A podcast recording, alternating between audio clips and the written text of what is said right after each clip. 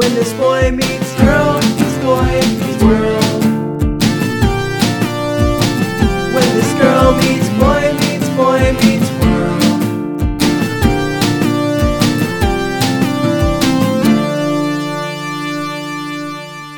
Hello, class. Open up your textbooks to Boy Meets Girl Meets Boy Meets World, Season 4, Episode 3, Chapter titled. I ain't gonna spray lettuce no more. What did that come from? Is that from like something? I don't think so, and it actually like hurt me to say it. I think it's probably from something. Like, I feel like it's a reference to something, but I don't know what.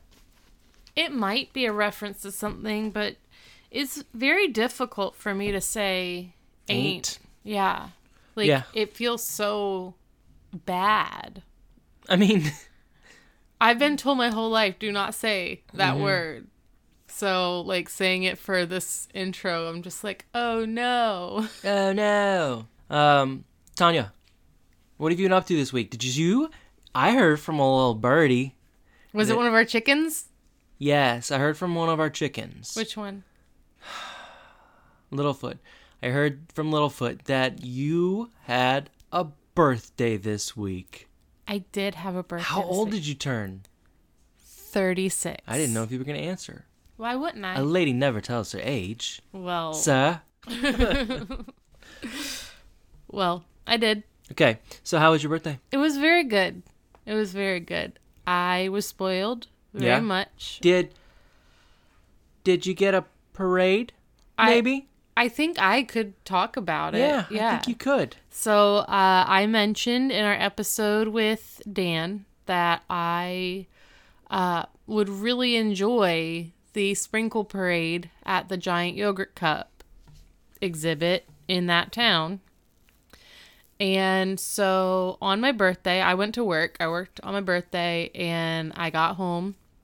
As I was pulling in the driveway, my entire family was standing out in the driveway just staring at me pulling into the driveway. And it was very off putting and With disconcerting Our hands behind with their hands behind their backs and i was very um disgruntled over it. Like i would not get out of the car. Alden was standing there holding his phone up and i'm just like i don't know what's happening and i i don't want to know what's happening. Like i'm not getting out of the car. It took them a while. They finally coaxed me out of the car and then walked over to me with their hands behind their back. And then out came cups full of sprinkles poured all over me and it was wonderful. It was everything i hoped it would be Tanya has always told me like she just loves surprises. She loves surprises, but she never likes the process of being surprised. picture this Picture. you're pulling into the driveway It doesn't and four of the most uncomfortable people on the planet are just standing there staring at you as you pull into the driveway You also don't like to be surprised for your gifts, but then you like it after you've been surprised. I don't know why you're taking this episode to call me out on this stuff. We were talking about the joy that was my birthday. Yeah, it was good. So what else did you do? Well, then we came inside and everyone wanted to give me my gift, so I got Crocs, which let me tell you about Crocs. They are oh. the most comfortable shoe in the entire world. They have little things like on the insides that feel like they're massaging your feet while you're walking. I'm gonna go to bed. I have not worn sneakers since I got these Crocs. I did a three mile walk this morning in my Crocs. On my birthday, we walked.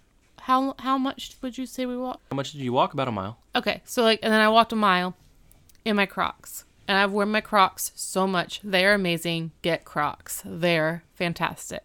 I got them for my birthday, and they were wonderful. And that was my birthday. Oh, and Aubrey made me this amazing cake. Like From she scratch. from she does not use box stuff. Like she cooks everything from scratch. I wanted uh, I love white cake with chocolate frosting. She did it. She made it completely from scratch. She makes the frosting from scratch. It was so good, and I just had a piece of it like an hour ago. It was still so good. So that's 36 for me. And you got a hy- dehydrator, and you got I got a dehy- well, I didn't think I needed to go through the whole list, but I got Oh, a dehydrator and I got jars for canning stuff and I got mushroom spawn from my mom so that I can set up a mushroom bed, which I'm very excited to do. But like, we don't have a hose, so keeping that like hose down is going to be very difficult because you have to keep it like wet. But I'll figure it out. It'll be fine. It takes me like two hours to water everything every day, Yes. but I'll just add that to my to-do list is watering the mushroom spawn. I need someone to fix our hose bib because it's bad. So if you c- if you can fix that, hit me up at BMG and BMW and hashtag hose bib. Yes, hashtag hosebib. You can't. I mean, no one's gonna do that. um, I'm gonna have to pay a plumber to come out. Bra's gonna call you. he's I mean- like, I hear you're having a hosebib problem. I know it's not actually a hard job. Like I know what to do. it's a I- delicate It's job. a delicate job, and I'm, if I mess it up at all, and there's only like a few inches of pipe to work with, if that, like a couple inches of pipe to work with, and if I ruin it there, there's no room to finish it off, and then we have water in our house, like like backing up into our house. So it's it's it's costly if I make any mistakes at all. So or it's costly if the pipes are too old and break down and I'm not able to fix it. So Right. that might not even be something within my power. So needless to say, I have a watering can that I fill up in the bathtub probably 17 times to water everything at this point. So then it'll just be like an even 20 once the mushroom bed is set up. Yes. It's a lot, but Yeah. it's fun. And I love my garden and I lo- like I love it very much. So, And our chickens are doing great. They're doing fantastic. Huge. But yep. there's not a whole lot to report. I mean, They're I was reporting chickens. about my birthday. I know. I mean about the chickens. Okay, but okay. So, What? today we went to Tractor Supply to get chicken food because they are huge now and they are eating so much. And we walk into Tractor Supply, which is like just it's beautiful. I love it there. It was so wonderful. And there was a stand with mugs and stuff on it. And Alden was like looking at this one mug and he was like, Wow, I really like this.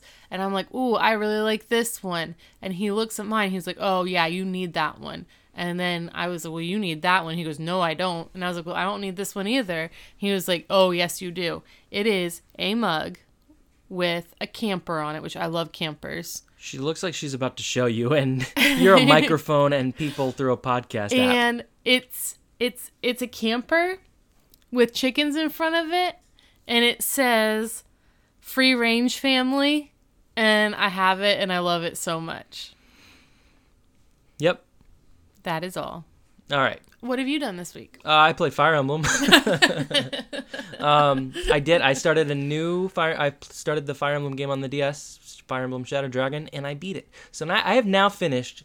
Uh, last year at this time, I had never f- played really played through a Fire Emblem game. I have now finished six, so I'm tacking them off the list. i'm so proud of you I know. you are accomplishing so much in your life 2020 has been quite the year, hasn't it? oh yes very productive for you Oh goodness gracious! What a year! i what don't let's not what a decade let's- this year has been. it's very true Um, just the worst decade ever Yeah. So we also watch Boy Meets World though. yes we watch boy meets world Uh, episode season four, episode 3 Mm-hmm. chapter titled. you just want me to say it again Yeah. Ugh. We normally do that. I know, but this is just This isn't new. It's excruciating. I ain't gonna spray lettuce no more. uh, this episode was directed by Jeff McCracken and it was written by Mark Blutman and Howard Busgang. But Gang's here today. But I mean, gang, not here today, but I in I spirit. don't think I expected it to be a butt gang episode. I didn't either. That's wh- I've I've really taken to writing down the names before I watch the episode because I used to watch the episode and then write it all down, Mm-hmm. but now I can kind of watch it knowing who wrote it and I kind of get a feel for it and the whole time I'm like this is a really good butt gang episode. Well, we'll talk about our thoughts later. Right. I already spoiled it. I liked I mean, it. Yeah. I mean, there's a lot of spoilers that are going to happen in the beginning of this little debriefing. Debriefing? Yeah. Um anyway, speaking of debriefing, I got a wedgie. Gross. He's Why'd really into dad jokes right now. Why'd you scream into the Because that was gross. Anyway, so uh, blur me up. Blurb. Blur me up. Disney Plus blur me up.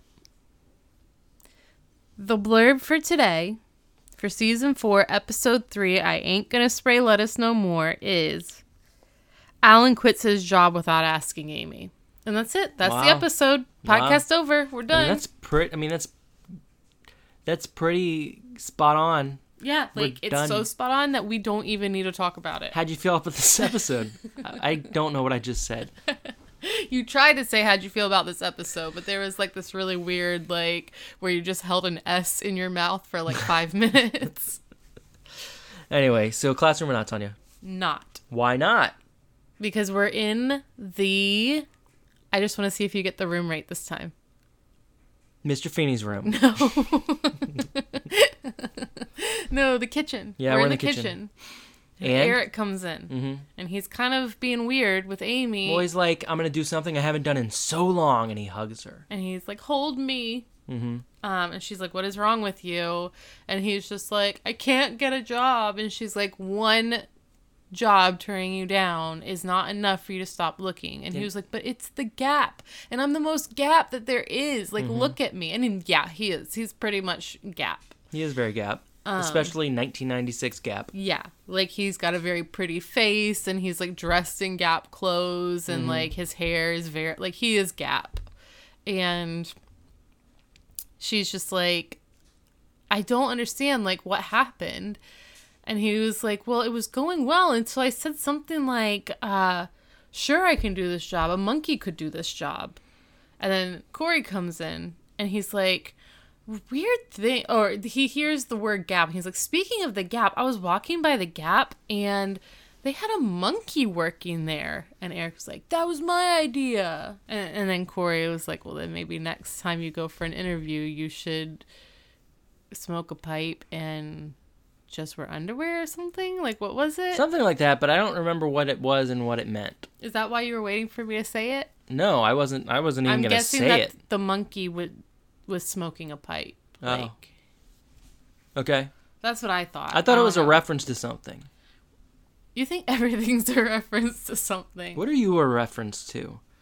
Um, and then Morgan comes in. Uh, Alan had come in at that point. Morgan comes in and she says, "Dad, I need twenty five dollars. It's school picture day. Um, it, it's going to be twenty five dollars." And Alan's like, 25 dollars? Why?" And she says, "Hey, everybody else is already paid." Um, I don't want to be the only kid who doesn't have a class picture. They said if I don't bring the money, they're going to airbrush me out. So he hands her twenty five dollars. And then Corey's like, "Oh, hey, keep your wallet open. It's picture day for me too." And Alan says, "What grade are you in?" And Corey says, Eleventh. "We have reached the, time skip, The the, time skip. But the much spoken about time skip." but my it's the weirdest time skip in history because it really has and we've talked about this kind of before Mm-hmm. but it really does like it's a bubble around certain characters they time skipped but not all not not al that we ain't gonna not all of the characters time skipped Right. Like eric didn't time skip he's still one year removed from high school it almost seems like they like the writers were like i wonder if they'll notice that we said that they were in seventh grade when they started high school. Like that was a mistake and we said it so many times. Mm-hmm. High school doesn't start at seventh grade. We're so old we forgot. Mm-hmm. And then they were like fast forward oh i guess if they were in two years of high school that would technically mean that they're starting 11th grade not ninth grade. Eric was a junior, an 11th grader, when they started 7th grade. right Eric then went on to be a senior, and they were in ninth grade. Mm-hmm. And then Eric graduated and is and in is his next year, and they're in 11th grade. wait they weren't in eighth grade after seventh grade I don't think I thought they were in ninth grade, but maybe they weren't. I don't think they really talked about like what grade Yeah. it was. I honestly think that they were just like, "Oops, we've mm-hmm. been having them in high school for two years, and high school does not start at seventh grade." Like we've talked about that so many times. We're like, "Do any high schools start at seventh grade? Like Right. they don't." We actually asked people to reach out to us at BMG and BMW if you start if your high school had seventh grade in it, Right. And no one reached out to us. So either no one wants to talk to us, or no one's schools start in seventh grade. Well, we we did have people say that there are schools that have them together. hmm But that's it. But it's not called high school. Right. It's called secondary school. Anyway, so um, So really they are where they're supposed to be. Yes, it seems like a time skip, but I think it's not really a time skip. right. Like they're the same age as they're supposed to be. They were not the right age before. Like Right. they just messed it all up in season was it season 2 that they started high school? yeah. Yeah, they really just messed it up for season 2. And now they're trying to fix it Mm-hmm. by having them in the time warp bubble. Right. Every every day they go to school and there's a special like time warp inside Mr. Turner's classroom. Mm. So anyway, uh, Alan says, "You know what? I'm just running out of money. I guess I'm gonna have to work on the weekends at my job that I don't even want to work in the weekdays." Um, and he, then he's like, basically like, I need a raise. I'm not gonna come back in this house until I have a raise. And then they do the weird like flip screen thing, and they show him like standing outside the door, and everyone's sitting at the dinner table, and they're like, "Is this weird that Dad's not coming in the house?" So Amy goes out to talk to him, and she goes, "I guess the raise thing didn't go too well." And he was like, "Actually, I got five thousand dollars." And she says, "Well, come right in here, sir. Come sit in this chair and have a nice dinner, Thousand Dollars." Um, and he says, "I really feel like I could have gotten more." And she says, "Well, then let's have dinner, and then you can call your boss and tell him you want more." And Alan says, "Won't do any good to call him. I quit." And it starts this whole thing where one Corey starts like freaking Well, out, and everyone else like makes a face like what and then alan goes hey can you pass the potatoes like he's just trying to no sell it like right. no big deal i just quit my job Right. And Amy's just like, "Wait, you you we didn't talk about this. Like you made a really really important decision without us talking about it." Corey is like, "Oh no, we're going to be poor." Mm-hmm. Um like he's like walking like out to the the door and be like, "Bye, car." While Amy is having a very important and serious discussion with Alan, and she is right. Like he does jump the gun on a lot of things anyway without talking to her about and it. And she's saying fine you know what if we're just going to make decisions that affect the whole family i'm going to start making decisions that affect the whole family so next time i feel like making a big choice i'm just going to talk to you about it later after i go ahead and make the decision myself they handled this so calmly, yeah so calmly. Like Well, what would you do if I just quit my job and I came home and I was like, "Hey, I quit my job today." I guess we should talk about this a little bit more after the episode yeah, because Yeah. it'll kind of how they handle it eventually. Like, yeah, I- yeah, yeah. So anyway, um, Alan says, "Look, I just want to go into business for myself, and then I can hire Eric." And Eric's like, "Yes, see, this is perfect. I needed a job anyway." Yeah. Um, so anyway, we go to school now. We go to the hallway.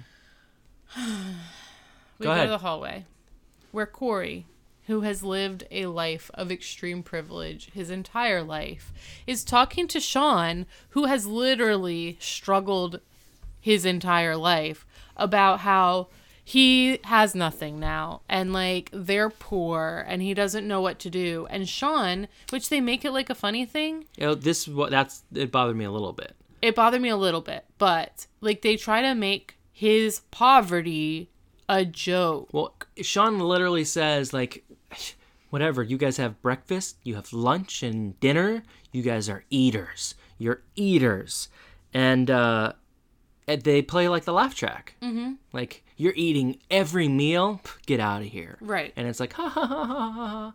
Oh, Sean's not eating. Cool. Yeah. And then he's like, When was the last time you slept inside? And Corey's like, Last night. And he was like, Oh, okay. Like, I can't even talk to you right now. like Sean is literally poverty stricken, and Corey's like, "Oh, my dad quit his job." Yeah, and then um, they walk off like that, and uh, Eric walks in the school and he starts Mm-hmm. acting all cool, like he's the cool guy returning. Honestly, I completely forgot that he wasn't supposed to be at school. I'm like, what is happening right now? And, And he- then he's pointing at all the kids, like, "Hey, what's going on, And no one's paying attention to him. No one's looking up at all. He's like, "Hey, remember that? Remember that thing? Yeah." And uh, Mr. Feeney walks up to him, and he's Mr. Feeney's like, "Oh, you're here for your tutoring," and he goes, "Yeah, I'm just, I just kind of wanted to see how everybody was doing without me. You know, are, are they doing okay?" And Mr. Feeney goes, "Oh no, we had to call a crisis counselor in to get to get them through this tough time." And he's like, "Oh no, are they going to be okay?" Oh, you're joking, aren't you? Um, but they start talking about the fact that like Eric's like, I don't need to do tutoring. I'm gonna go work for my dad. He's Well- gonna start a family business. And Mr. Feeney's just like, oh, uh, doing what?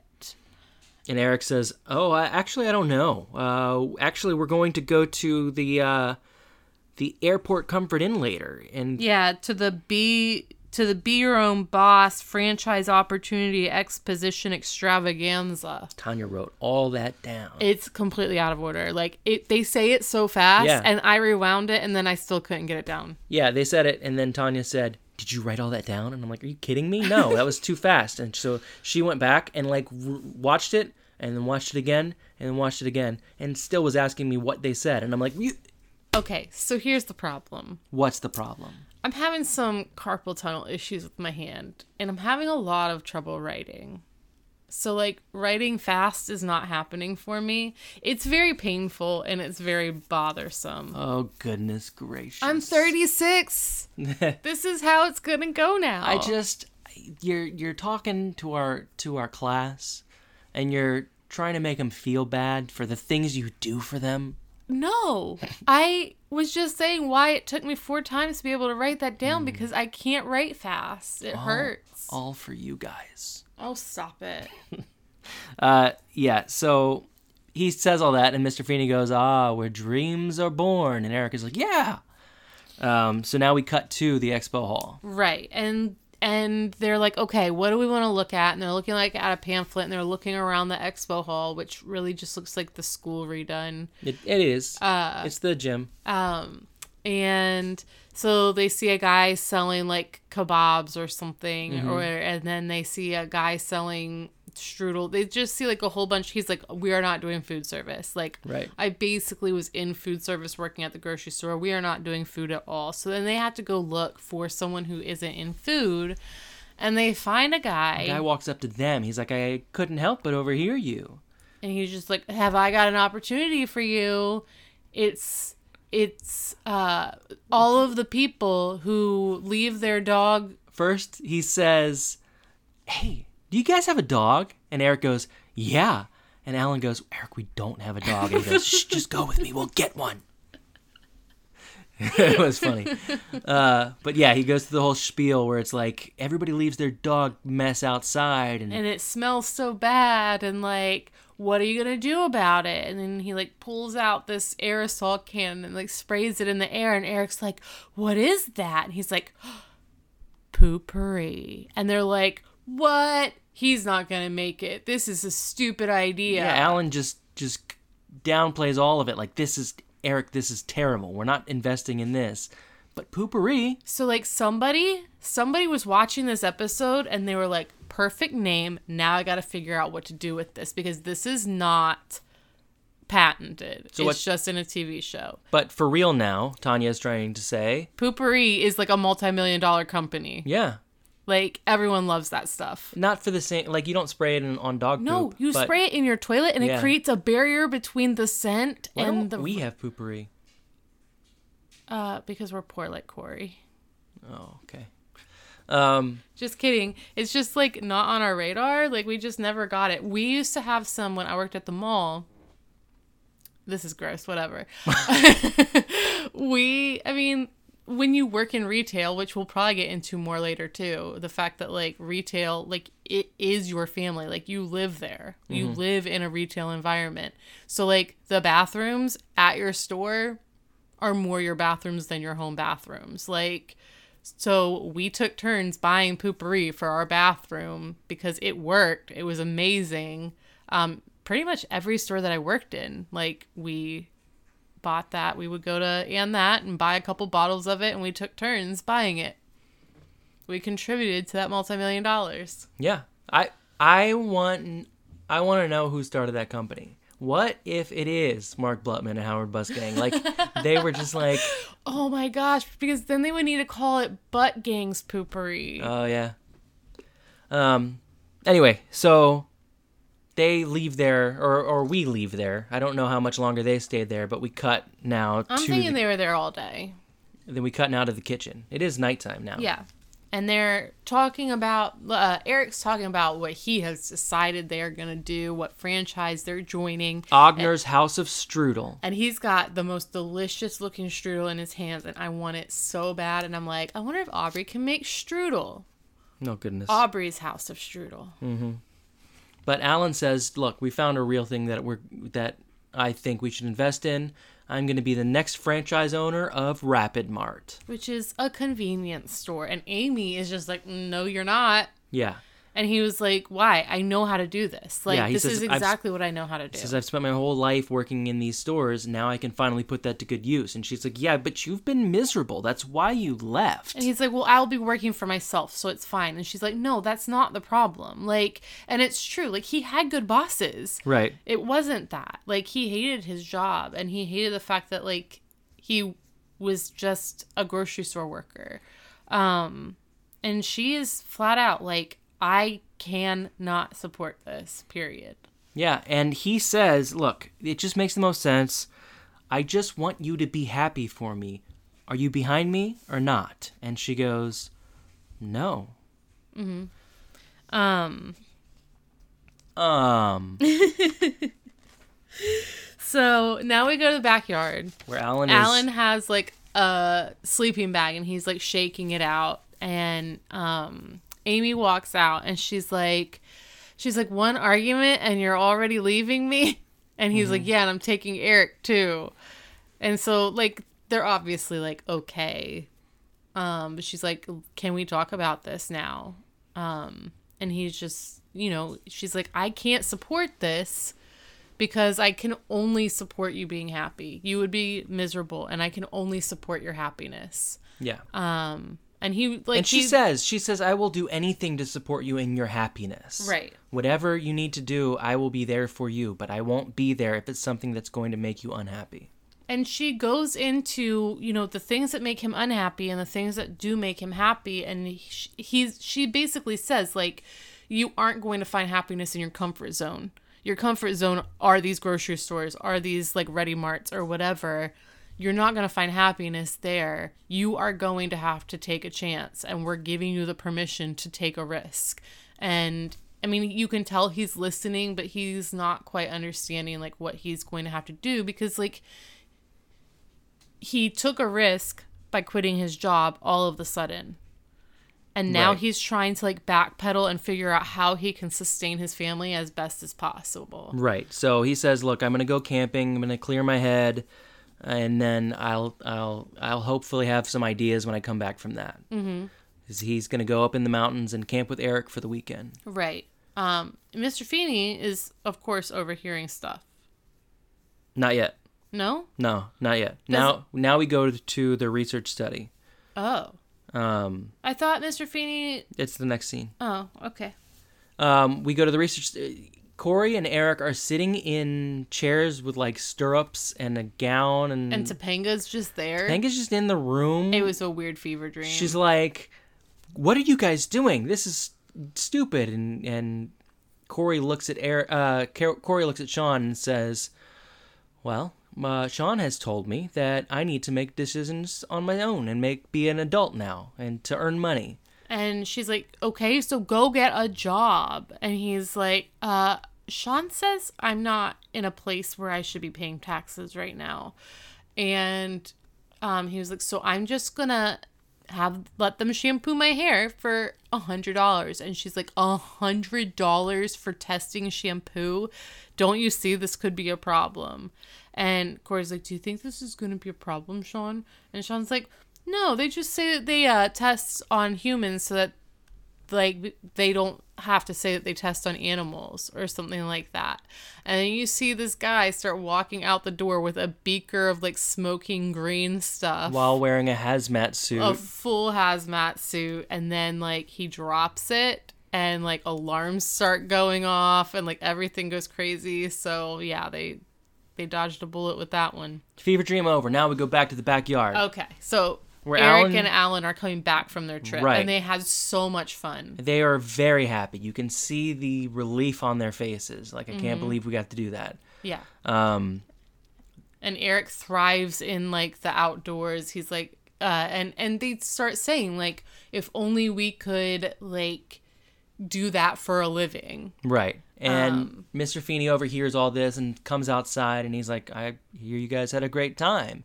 And Eric is like, "Yeah, I caught a fish." It's like a goldfish in a jar. It's barely even a goldfish. It's tiny. Mr. Feeney like leans into It's the an jar. anchovy. Yeah, he leans into the jar and goes, I think I can see it. and uh I love the smartassery we're getting from Mr. Feeney this Mr. season. Mr. Feeney is so good. Yeah. In this whole season so far, we're three episodes in, but this specific episode, I was just like, Feeney is so perfect in every single scene well, he's in. and this season we're getting so many of these smartass comments from him. But we're also getting like all of his wisdom, but Oh, like yeah. in smaller doses, In but like perfect. for example, Mm-hmm. like this conversation that we've got upcoming. Um Amy comes out to them while they're talking about all this.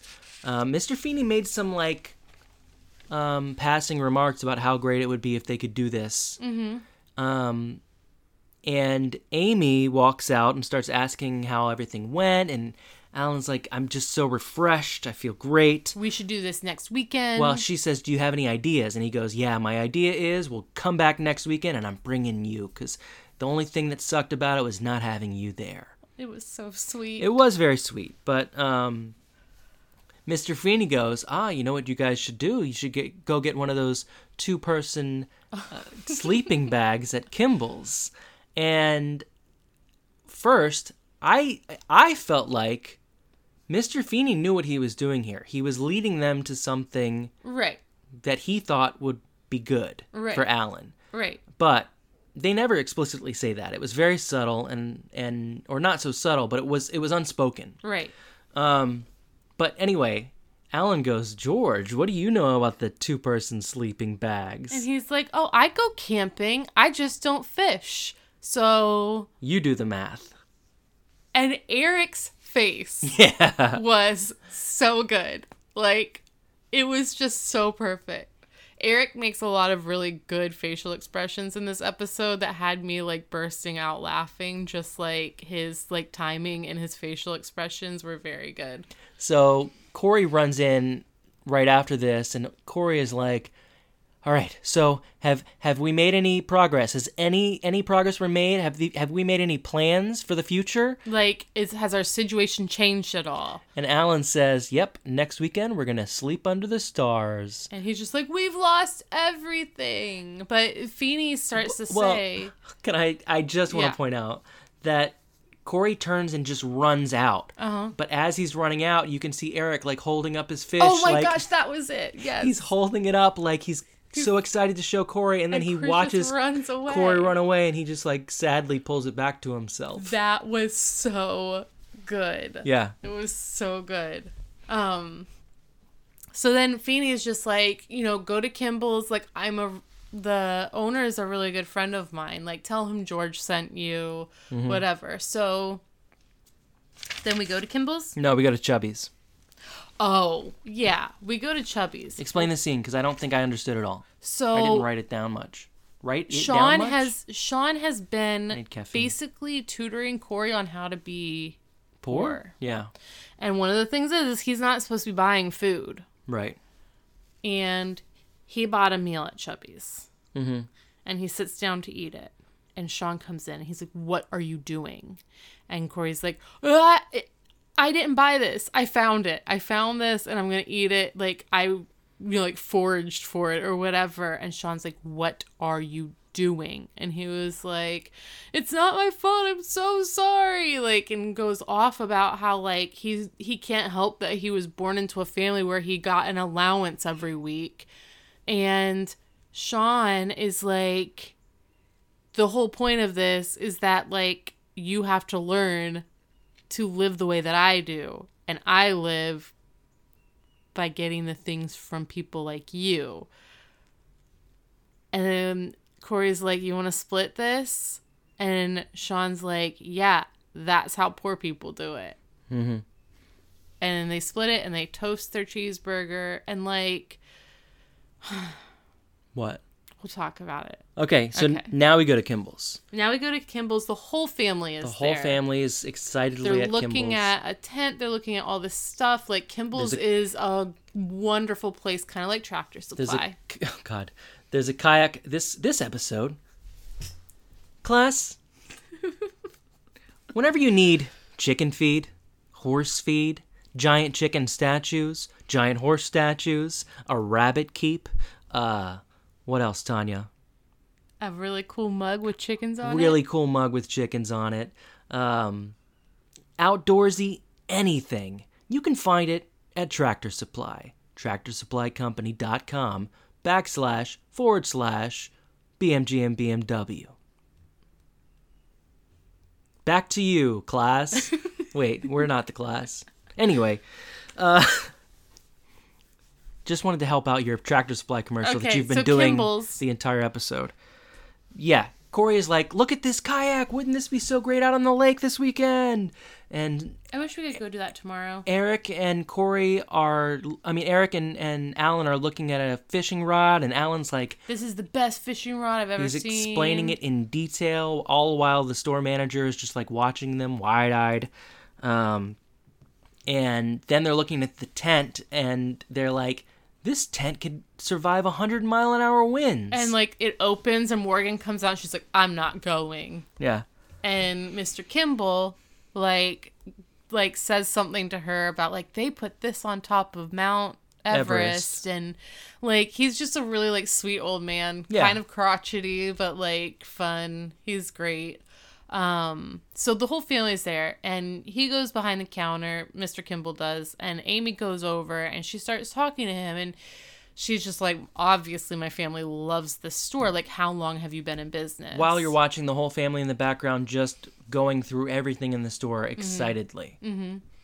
Um, and he's like, Oh, well, you know, I've been in business for this long and I was really hoping to pass it down to my son. And then I had a daughter and she married an orthodontist and moved away. So now I'm not passing it down to anyone. Amy was just like, Well, then what are you going to do? And he's like, Oh, it's for sale. I'm mm-hmm. selling it. I need to be able to retire and spend time with my grandkids while I have a chance. And and then the wheels in her head start turning. Yeah, she starts asking him like, "I bet you really you really loved working here, huh? Like how did how did you do? Did you make money here?" And he says, "I made some money. Like there are times when you don't make much and times where you make a lot. But I think if overall you're asking me if every day I woke up and came to work happy to be going to work, I'd say yeah, I did well." And she's just like, "Hmm." She looks over at Alan. Um and Alan comes over to the counter now to buy whatever they're buying, and And they've all they've done like this whole thing where they've like looked at like a million different lanterns and so he picks up the lantern that they're choosing and he goes up to the counter.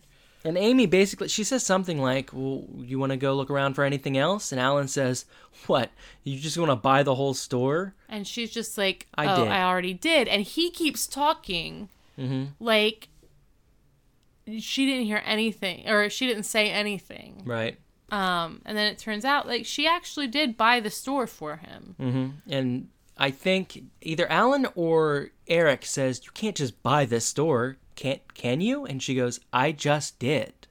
Um, and then she says that she dip she will have to dip into Eric's college fund, and he's like, "Oh, so uh, Dad you're working for me. Well, because yeah, he says, "I can't believe I get to work for you, Dad." And then she tells him about the college fund, Yeah. and he goes, "I can't believe you're gonna work for me, Dad." and Amy's just like, uh, how about partners? So Amy and Alan go back to the side and start talking, and, And Alan's like, like, "You can't, can't." you can't make a decision like this."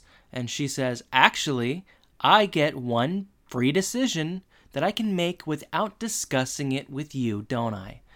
And he's like, "Well, you can't. Oh, like, wh- how are we gonna manage this?" And she says, "Are you seriously telling me that you wouldn't be happy if you got to run this store every day? Because if you wouldn't be happy, then I'll tell him never mind. We'll leave, and you can figure something else out. But if you can't look me in the eye and tell me that," and Alan just looks at her and he goes, "You get to wake, make one decision without me, right? All right, I'll take it, or whatever." He's really lucky that her decision was like a selfless decision for Yeah. his sake. Yeah. Like, Yeah. And at one point, she asked him, like, "Are you? What are you afraid to be happy?" right. And that was really good. Yeah. Um, Amy was just phenomenal this episode. Yeah. So now we go to the post-credit scene, right, Tanya? Post-credit scene. We go to the credit scene, and then it does turn into a post-credit scene this episode. What? Because it's like a twenty-minute credit scene. My it is bit- a lot. My bit has paid off. Ugh. Off. um, Mr. Feeney comes into the store and says basically like, uh, Mr. Kimball starts showing him some socks, and he's like, Mr. Feeney goes, $18? And Mr. Kimball says, Oh, here he is again. Just here to. Oh, because we skipped over that. Mr. Kimball says, Mr. Feeney, who thinks that they are friends, Mr. Feeney just comes in the store, chats his ear off, and doesn't buy anything. Yeah, so Mr. Feeney comes in and starts arguing about the socks, and he's like, $18? And he's like, They're insulated. And, And he's like, "There's eighteen dollars. There's socks, man." And then he's like, "I'm a teacher, not a heart surgeon." Yeah.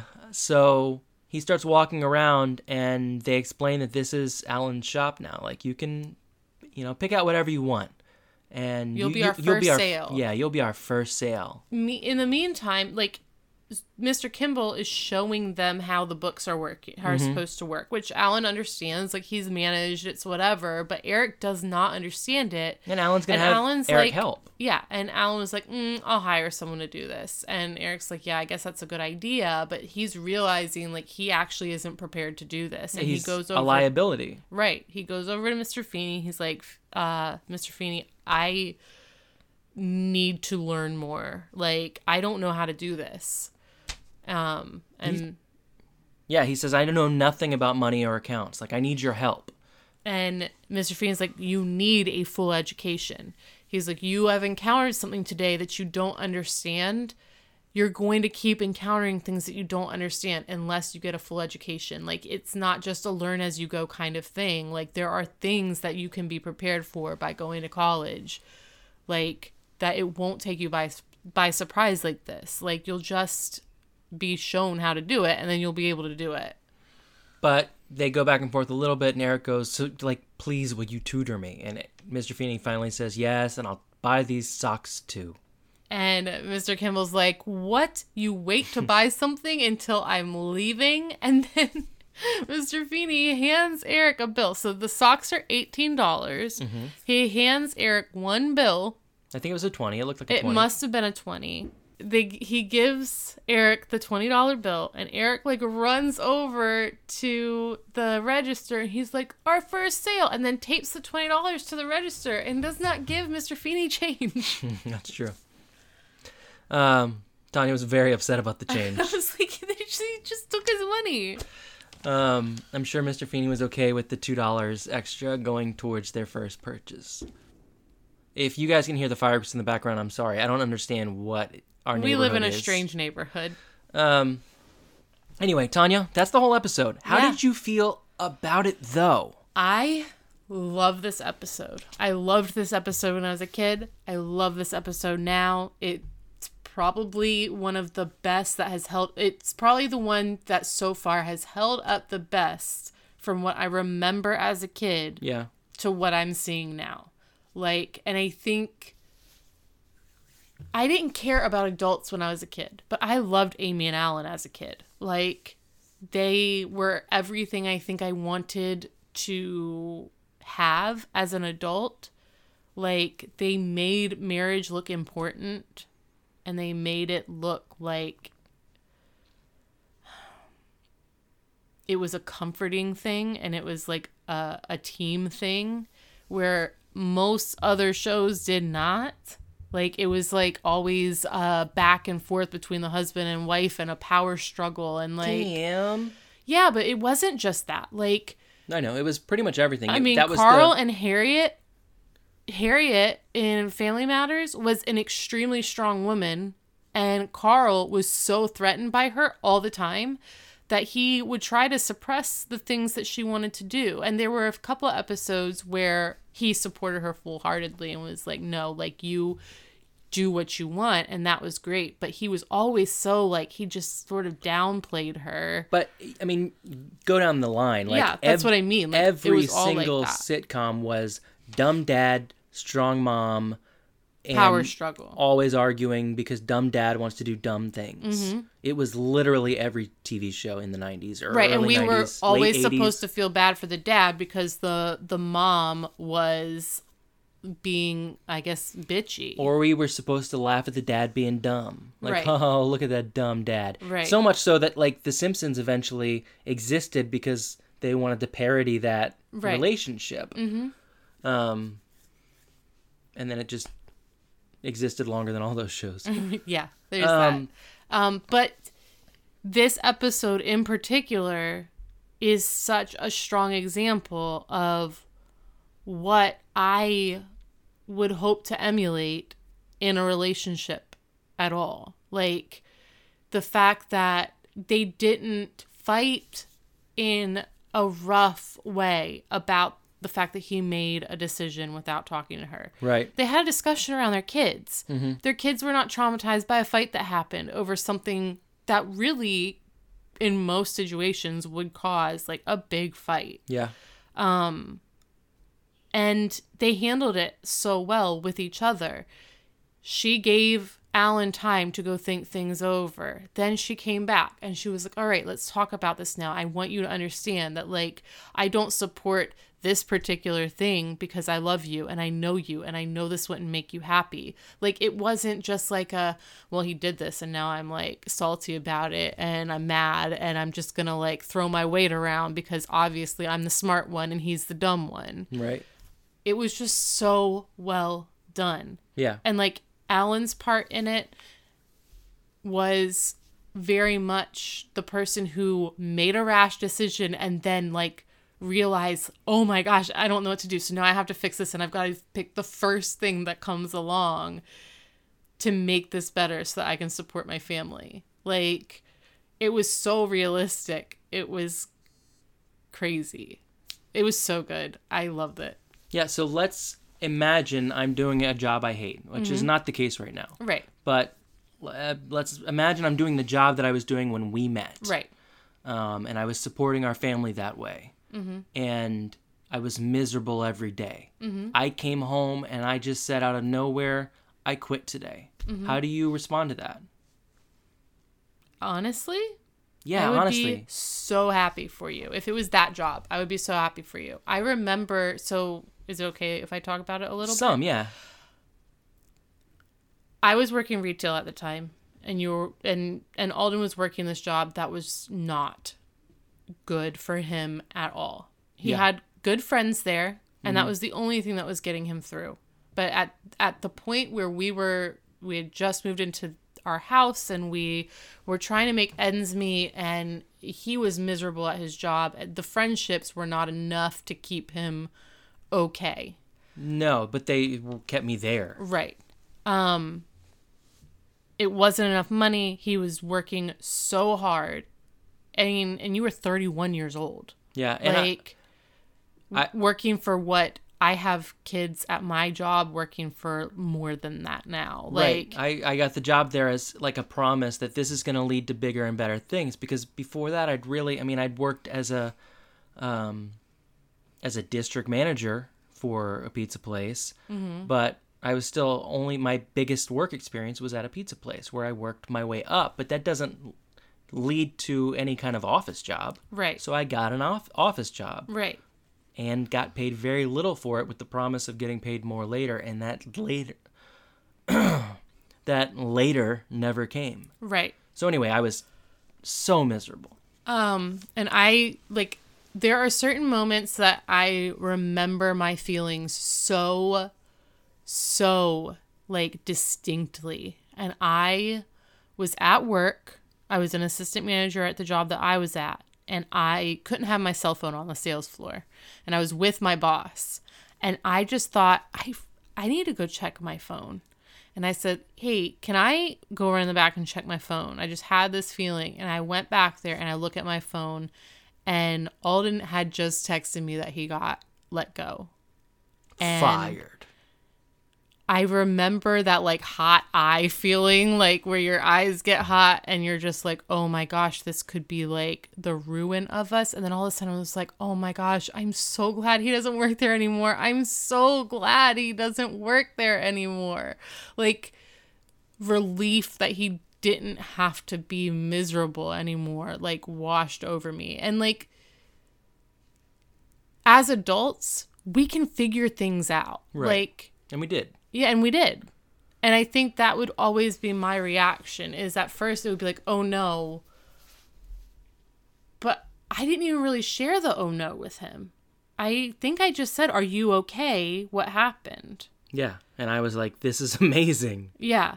And it was. It Yeah. was amazing. Yeah, f- no, for sure. They fired me, and I was just like, "Oof!" Like this is great. Um, I actually said, "Hey, I'm not gonna, um, I'm not complaining, uh, but why, why are you firing me?" And they said, "We've just decided to go in another direction." And I said, "What does that mean?" That's fine though. I'll like, I'll pack up and go. But I mean, I had an issue with my boss. She Yeah. had an Anyways, issue with me. it's a funny story though. seeing the person I love be miserable is so difficult. But that's so. If I did that job, didn't discuss it with you, and just quit on the spot one day, how do you handle it then? That's a different scenario. I think I would handle it about the same. Okay. Um, I can't express enough how much seeing any person in my family miserable like hurts. Like I feel pain over it. It is awful for me. So if you were so miserable that you were just like, that's it, I'm walking out. I would be like, okay, what's the next step? Yeah. Um, you have also dealt, I mean, I've never just quit. Right. Uh, I have always talked to you about it. But the last retail job I was at, I loved. I loved that job. I loved my kids there. Like, I worked so much. I think I was working like 60 hours a week. Yeah. Um, And I loved it. I remember talking to my assistant man, one of my assistant managers, who was just like, "This retail life is really, really hard." And I was like, "We get to work in a job that we enjoy." Like I remember telling her that. I'm like, "We love our job. We love coming in here. We love seeing each other. Like we love when the boxes come in. Like we love all these things. Like we're very lucky. We love this job." But there were situations that kept happening that made me feel miserable and i finally i was like "W- how would you feel if i put my two weeks in and at one point alden said if you're going to do it do it now and i did and i didn't have a backup plan Right. and it turned out to be one of the best things i'd ever done Right. um, and I ended up home for two years, and it was so important that I was home for those two years. So right. I think the way that Amy and Alan handled it is really the way that we would have handled it. For yeah, for the most part, I do think he should have consulted with her, but he's kind of been consulting with her for I don't know Yeah, years. he's and he's definitely made it very clear, like he was at the end of his rope. Like He's it, miserable. it wouldn't, it should not have come as a surprise to her. right. Like he's made it very clear, and we've only seen a couple of days out of a week. Like Right. if it's that clear to us, how in if this were real life, how clear would it have been to her? Like I understand her frustration, and again, I think she handled it amazing. Yeah. So I I don't know. I think that in that situation, I would have handled it very similarly to her. And I, I love that despite the panic that she felt, she still didn't want him to rush into something that was mm-hmm. just going to put him in the same boat that he was in before. Right. Exactly. Meanwhile, Corey was only in the episode for like two minutes, but we loved the episode so much. The episode is very good. I my one issue and it will always be an issue is them making poverty into a comedy point. Like that is really messed up. Yeah. Like this is a kid who is not eating. This is a kid who's literally like, "Oh, I'm poor and my the whole the whole reason I'm okay is because I have friends like you who can feed me." Like that's not a laughing point. Right. There are real kids like and there were real kids then who were watching the show and identifying with Sean who was in poverty. There were more kids then dealing with this Right. when the show was on. Not that kids don't deal with it now, but like there are programs in place now to help. Mm-hmm. Um, not that they do enough or do everything that they should. No, but in But like so in like 96, this situation These kids were just not getting help. Right. In the situation that we are in right now as a society, if Alden and I could not feed our children breakfast and lunch, they could go to a local school and pick up food Right. because the county is providing it still. Like back then, Sean would have just been hungry Yeah.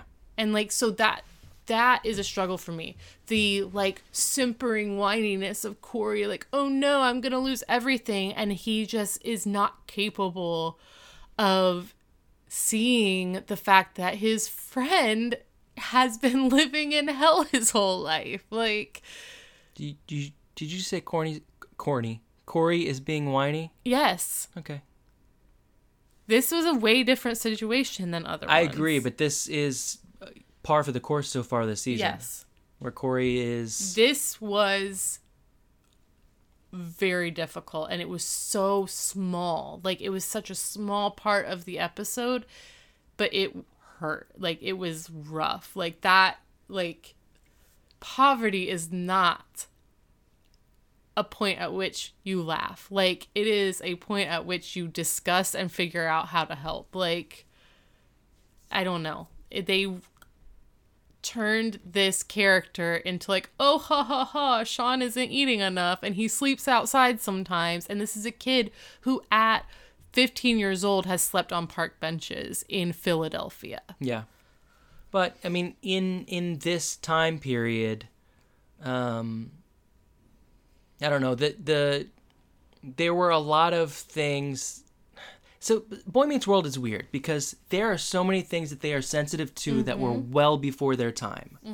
But there are some things where they just kind of fit in with all the other shows at the time. And it was pretty normal for people to make these dumb poor jokes all the time in TV shows. Yeah. Um, and I think we've evolved to a point where everyone kind of sees that now and kind of goes, Ugh. Right. but that didn't exist in the 90s. No one was watching this. Um, there weren't a lot of people watching this going, oh, I'm going to stop watching this show.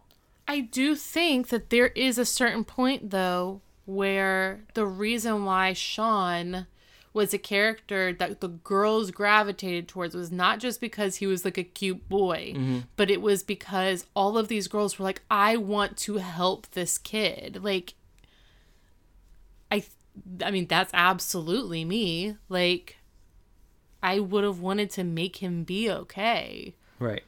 So I do think I noticed these things as a kid. Or, I mean, I was a teenager at this point, like watching these episodes, because I didn't watch them when they came out. I watched them later. I definitely wanted to save Sean from his awful, awful life. Mm-hmm. So it was such a small, minute part of this episode, but it's it stood out to me so strong. Like Corey is like, "Oh no, we're going to lose everything." And then his mom just goes and buys a store. So obviously, he has no idea. Right. But Sean has been his friend for like forever and he has no like there's no empathy there. And he's watched Sean go through some really shitty things. So, Right. Yep. Okay. You ready to wrap it up? Yeah, I think so. Did we both we talked we both talked about how we felt about it. We both talked about how we felt. I overall I really loved the episode. Um and I echo a lot of the things you said Mm-hmm. and I, I obviously echo everything that I said. um, but I also just realized that I was working on the chicken coop earlier today and I left all the tools outside and it's dark and it's time to tuck Finley in. and it's time to f- tuck Finley in. that was very difficult for you to say. Something is wrong with my brain. Anyway, this, as Tanya laughs until she cries. Uh, you, wait, no. You can find us on Twitter. At BMG and BMW. You can email us, at BMG and BMW at gmail.com. and you can find us where else? on. Facebook, and we actually have a couple new Instagram followers, which um like maybe Really? you should start posting stuff to it. I got a new know. phone, and I'm logged out of everything. Oh so I have you to should log back in. got to remember the passwords for everything, and I forget all of it. oh, that's true. Um, But you can just type in "Boy Meets Girl Meets Boy Meets World" in the search bar. You'll find us. yeah, type that in Google. You'll find all of our stuff everywhere. Yeah. Um, anyway, we've been doing this for over a year now. It's crazy. Like, there's so much that comes up when you type our show in. And and we're halfway through. We are halfway through. Wow. So much. Like, when we started this, that seemed like it was so far off. No, we absolutely we were like we're gonna be doing this for like 25 years. Yeah. But we're halfway through, a year and a half later. So like we'll be at Girl What? Girl Meets World in like you had a two hard time years. saying that. Oh, stop it. Uh, anyway, thank you for joining us. I got tools to pick up before they get lost or stolen by the jackals. Or rained on? or rained on. That tends to be the issue here. or jackals. Or bears. jackals. We've got bears. jackals. Why jackals? I don't is know. that is that a Fire Emblem thing? No, it's a fun Oh. word to say. Oh, I guess so. Yeah. Anyway, thank you for joining us. This has been Boy Meets Girl Meets Boy Meets World, Season 4, Episode 3. Class dismissed.